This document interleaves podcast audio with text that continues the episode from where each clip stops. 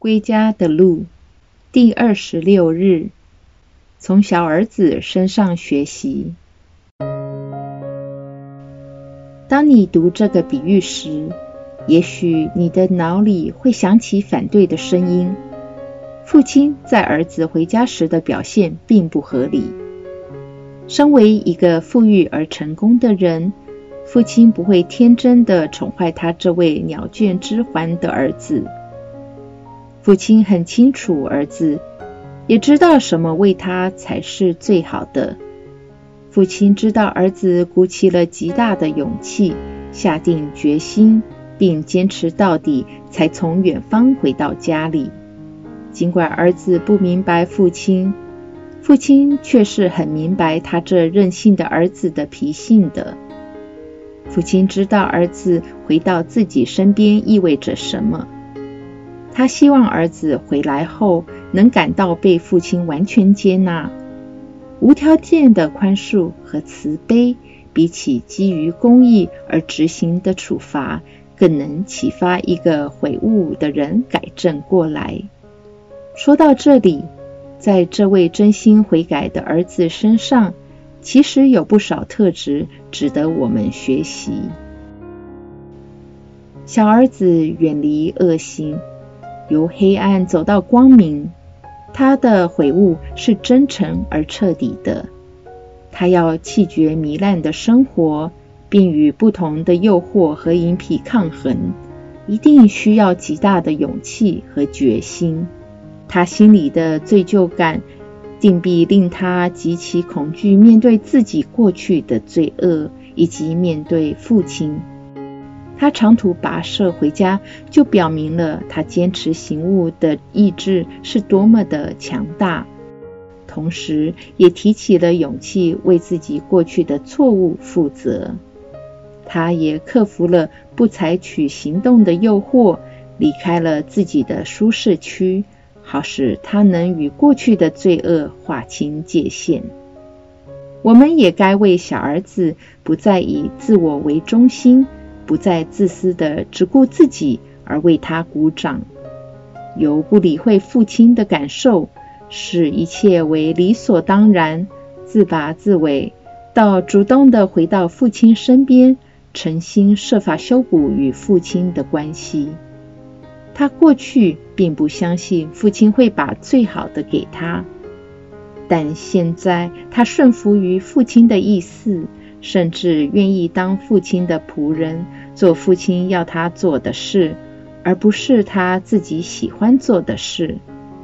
由此，我们见到小儿子的个性出现了重大变化，由不知感恩变得容易满足，并会为他所得到的一切心存感激。随着小儿子变得谦卑，他找到生命的一个新方向。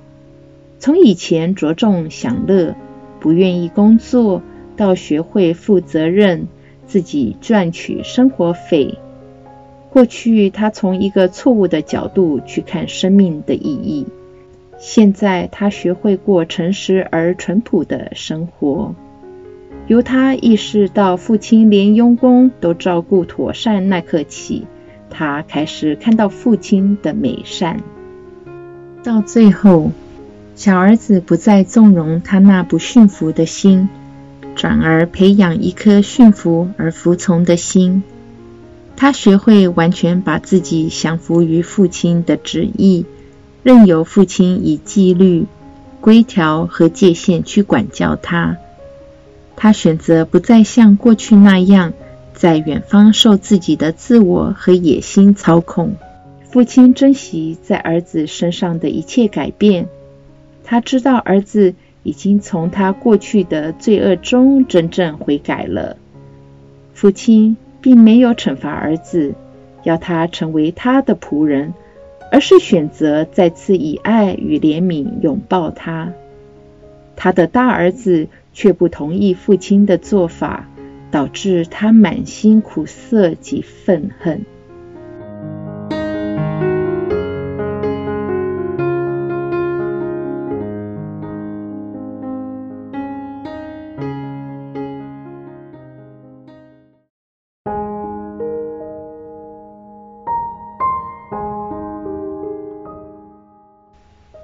你跟未悔改前的小儿子有什么相似的地方？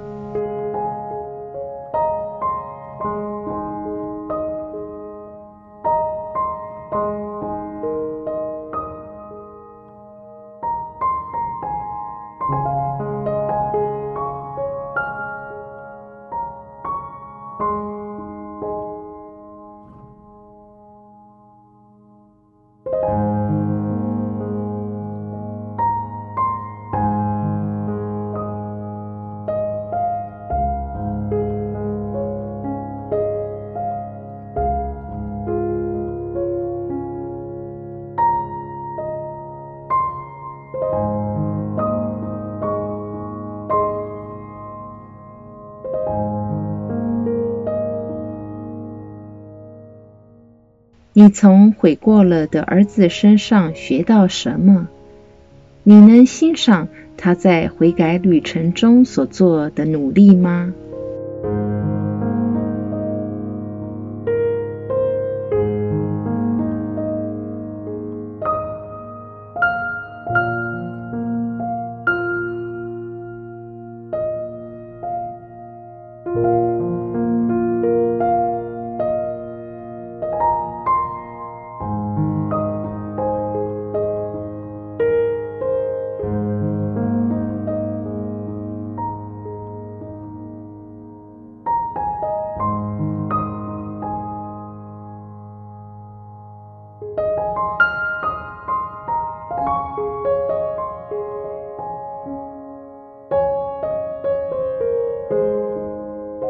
你能理解父亲的心肠，以张开的双臂去拥抱这个失而复得的儿子吗？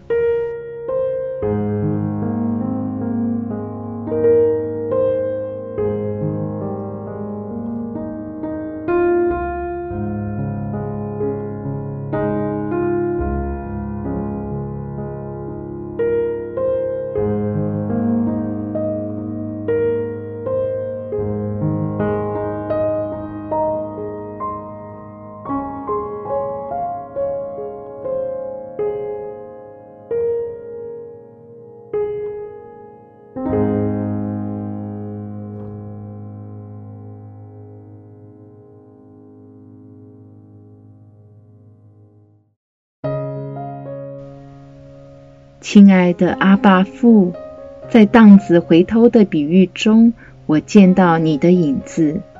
你不轻看痛悔和谦卑的赤心。